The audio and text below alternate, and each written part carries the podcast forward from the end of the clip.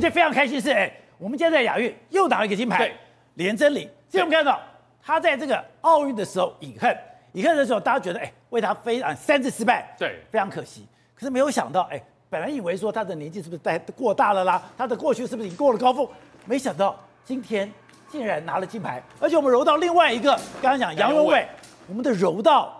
就拿了两个金牌，对，杨永伟先拿到一面金牌，然后今天连珍羚我觉得更是一个惊喜啊，因为过去来讲啊，连珍羚在奥运在在亚运已经挑战四次了，都没有机会拿到金牌，然后呢，今天呢，他的对手呢，其实他在日本长期发展，他今天的对手也是日本选手，柔道日本。他在过去来讲，这个对手他是五次交手都输的，所以呢，今天大家来讲，连珍羚碰到他，对，五次交手都输，对，五次交手都失啊，都输啊，所以我们今天来讲是非常的紧张。但是呢，他今天来说的话，他非常非常的有耐性，把他拉到最后，最后，最后，让对手呢连续三次的一个 一个指导，就表示类似犯规的意思，拿到了这面金牌。我觉得连续两天各有一面金牌，非常的值得开心。而且刚刚讲到的。本来以为杨荣伟说，哎，最近不是觉得他有一点低潮吗？对，不是说什么全世界的柔道高手都在研究他的秋柔，对，研究他所有的动作，然后呢，他被看穿了，所以他最近哎有一点有志难伸。可没有想到，他被调教出新的招式出来，对，他拿到冠军了。好，杨勇伟其实我觉得大家应该对他印象非常的深刻，就是东京奥运，虽然只是银牌，可是呢，他打得非常的漂亮，而且呢，他每一次呢都非常的帅气，一蹦。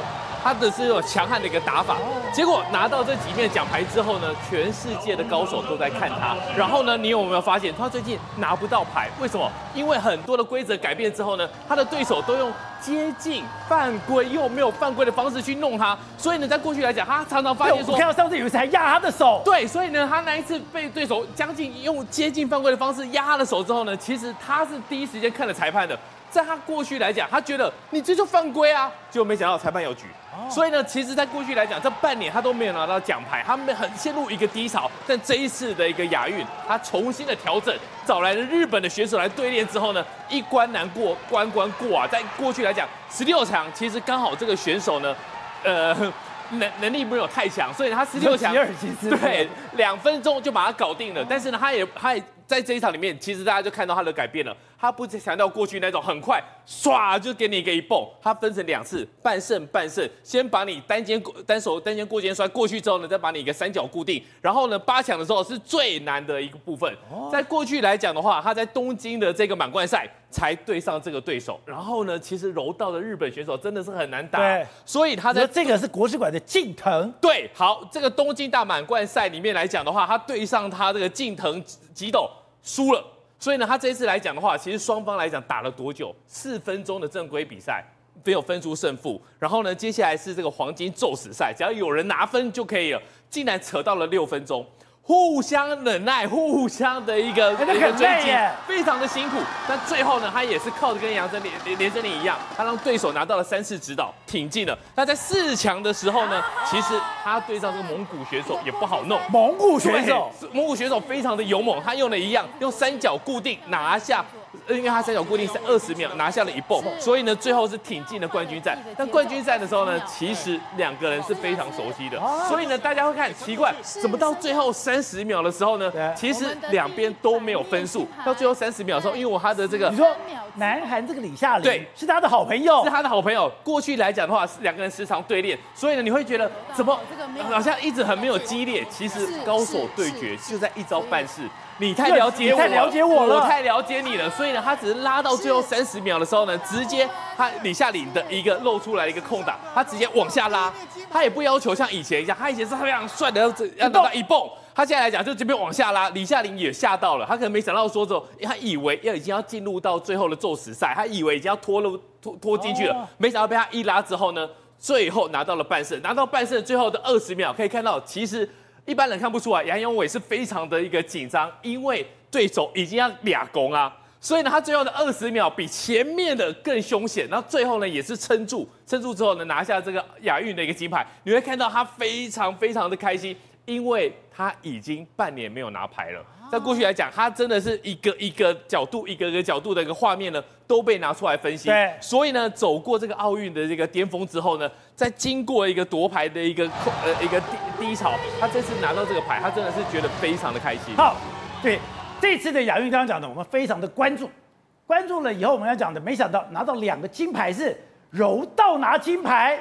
对，其实以前我们都在讲说柔道根本不在我们的视线范围之内，哦是哦、因为这几十年来根本没有。就像比如说这次我们足球六十五年来赢了第一次，都觉得很意外。不过讲到柔道，其实讲实在，这两个人能够拿金牌，两个人互相之间是有一些些渊源的。因为从连珍羚的奥运的那一场比赛，其实讲实话，在整个过程当中，对斯洛维亚的整个对手三个指导，他自己都被吓坏了。他没有想到他在动作上把对方的手拨开，还是呢抓了对方腰际一下，都被判了一个指导，所以他是很意外的，第一场就输掉，所以他很沮丧的。杨宏伟在整个奥运，记得他那时候哭得稀里哗啦。对，因为大家对他的看好度不下杨永伟，我当时也很看好他，没想到第一场就输了。杨永伟在整个最后的过程，对对高腾也是被判三个指导，所以说从奥运之后，你会发觉这两个人其实，尤其是杨永伟很不得志，这上半年他是完全没有战绩的。所以说世大运的那个银牌是他这半年多来的第一面奖牌。对，那。到底发生了什么事情？其实，在这个过程当中，所以说他真的从这个东京奥运之后，大家都把他当成第一对手。那他真的所有的动作、所有的角度，全部都被人家这个研究的非常透彻吗？他原本在奥运之前的世界排名到第，后来一直往下掉，往下掉，现在已经掉到第七了。他的动作全部被分解。那然后发生了什么事情呢？在四月份的时候，他们找了一个陪练员高市贤吾。为什么会有这个人来？因为高市贤吾的老婆，她也是一个柔道选手，而且她柔道选手是在小松的柔道队，跟现在拿下今天的第二面冠军的连珍羚是队友。那这个高市贤吾就是他这个队友的老公。那很有趣哦，这个高市在去年退休之后，他原本就自己做别的工作，后来发觉还是不是那么适应。后来他就想要想要再继续在柔道发展，知道台湾有机会，透过连珍羚他老婆的介绍，所以他来到了台湾。所以就是他，就是他，他来到台湾是连真玲的介绍。对，然后他当成这个所谓杨勇纬的陪练，陪练，然后去调整他很多的技巧。对，为什么他有这个能耐？他是两届奥运冠军大野将平的陪练员。那基本上他日本选手很清楚我们跟日本之间的差距。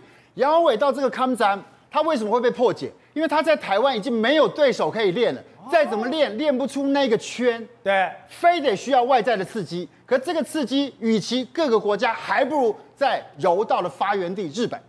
所以说他来之后，给了杨伟很多不同的概念，而且这个高士他也很懂分寸，他不会太主动的，因为他是六十六公斤的量级。他能够带的不只是轻中，他都，所以他不是只带杨永伟。哦。可是杨永伟一有任何的问题，可以直接去请教他。对。那杨永伟最大的改变在什么地方？抓握的方式不一样了。抓握不一样。哇，这我也不懂，什么叫抓握的方式？就代表说他在真正抓握的那个细节，让他后面能够施展出来的技术，从原本的立技延伸到请技。各种的变化变得你摸不透了，所以你在这次比赛你发觉什么？所以你刚刚有跟我讲说他已经是习惯，就一二三，我这是一二三面要抓到。可是日本帮你调过以后，我抓上面、抓中间、抓下面，怎么个抓？抓满还是抓半边？我有很多变化。对，所以这一次在比完李夏琳这个世锦赛的铜牌，世锦赛的铜牌，他在输了之后是输的心服口服。为什么？他发觉杨伟不一样了，抓不到他的节奏。抓不到他的变化，所以才会在那个最后半分钟之后被他来一个最后的一个过肩摔，连续动作拿下那个关键的分数。所以你说他过去半年很郁闷，是他的节奏被抓到了。对，但现在的节奏又被抓不到了。对，而且就像我们在看戴资颖打球，戴资颖打球最可怕是什么地方？是在于说他的招式变化是没有套路的，没有所以你没有办法抓到说他一定是怎么样一个节奏方法。无剑胜有剑。对，所以杨宏伟自己也说他有秘密武器。秘密武器中这些小的细节当中，看起来好像不是说什么啊，我练了什么新的什么过肩摔的动作，不是小动作，抓握的方式不一样，它呈现出来后面能够跟上的技法完全不同。好，对，刚才讲的，这次他非常不容易是，哎，他现在碰到这一批人，哎，都这样柔道本来就是亚洲最厉害，等于说在亚洲里面，哎，他碰到的这些人都是高手中的高手吗？其实包含他八八强碰到的近藤。在整个二零二零的大奖赛，东京大奖赛曾经赢过他，所以他们在今年最在乎也是最觉得重点的就是这场。那很好的是因为有这个是关键，对，这这个人是关键，对，因为他输过。那因为有这个高市贤吾在，他很清楚的知道这个选手本身的特性，他们有对战过，所以说他就能够适时的提醒杨伟一些简单的细节，那也让，而且讲实在话，这也是我在这几年一直在讲杨伟的体能，他是全世界最好的柔道选手，所以我们以前很担心说，哎，我们到那种所谓的 Golden Score 的时候，台湾选手没体能。都输在那个最后的一分一秒。对，杨勇纬没这个问题。他体能很强，他体物体能很好，他的爆发力很好，他是超出常人的好。所以说他的基本功吃得够扎实，所以他不有没有所谓的到后头体能下降。所以说越到后头他的优势越大。对的，是太极拳、太极剑，我是外行，可是我觉得哎，我就特别看孙家宏哎，行云流水。可是怎么只有第八嘞？对呀、啊，这是非常可惜的遗书之憾。为什么呢？本来孙家宏的这个等于说太极拳呐、啊，跟太极剑被我们列为这次呢，我们的代表队呢非常有可能夺牌。就没想到早上的太极拳呐、啊，他自己形容啊，他在一个那个呃相关的公布的时候呢，他说就像突然之间就像被枪打到这样子而已。枪打到，枪打到，然后结果呢，就因为这样一个动作被他扣分。扣分了以后呢，结果在总排名里面呢，那么掉到十几名以后去了，所以几乎已经跟得前三名已经绝迹了嘛。然后到后来啊，到这个下午的时候，只差一个失误差这么多，非常可惜，对，非常可惜。为什么呢？因为呢，他在这个呃上个月在成都四大运里面帮我们拿到了一金一银，所以呢，事实上他是非常非常有可能得牌的。那有时候早上表现差。怎么办呢？他这时候选择放下，既然都这样了，所以呢，他在下午的太极剑表现的可圈可点，所以他后来下午的太极剑是得到了第三名。不过很可惜，因为早上的太极拳啊，就你的那个排名太低嘛，所以到后来总排名是第八，还是无缘奖牌啦。不过，那么虽然无缘奖牌，但是这个孙家宏他在武术上面呢非常传奇啊。为什么呢？他从三四岁的时候呢，因为他很喜欢李连杰，所以李连杰那时候不是黄辉宏系列不是打得很漂亮吗？所以他在三四岁的时候呢，就坚持啊，他想要学这个武术啊。各位要知道，他去吵他爸爸妈妈，然后带着他去拜师，然后到处去拜师。他过的是什么样的日子？他过的是。那么每天早上六点不到就起床，十一点半，那么十一点半呢要正式要赶快那个然后就寝啊，然后其他的时间都在干嘛？其他的时间都在练武术，每天这样练，一直练，一直练，一直练，练到二十几年的都过这样的一个日子啊。所以呢，他那么这一辈子的二十几岁啊，虽然他只有二十几岁，但是拿奖牌无数，八十几个奖牌。但问题是，事实上他付出非常多的这个人心血啊。他的头上有一块伤疤，有一块伤疤呢，到现在还没有办法长出头发来。宝杰，你知道为什么吗？为什么？因为他练，一直练，一直练，一直练，练到后来，有时候你会说啊，这个好，你那个熟能生巧，但有时候一个。练到太恍神的时候，一剑把自己的头上给给刺到了，刺了以后呢，受伤了，受伤了以后就长不出头发来了。所以你就知道，事实上孙家宏自己本身呢，那么在这个相关的武术上面呢，啊，尤其最可惜的是，他对太极拳跟太极剑是他最擅长的，尤其是太极拳。所以他本来啊、呃，本来在之前呢，那么呃上一次的这个亚运就就想啊，可能就到此为止了，就不再比了。那后来认为说人生可以再挑战，所以还这一次才特别到这个等于说啊杭州来挑战亚运啊，非常可惜。那么就因为一个失误，所以呢就让他在亚运里面始终没有办法，那么得到他应该有的奖牌。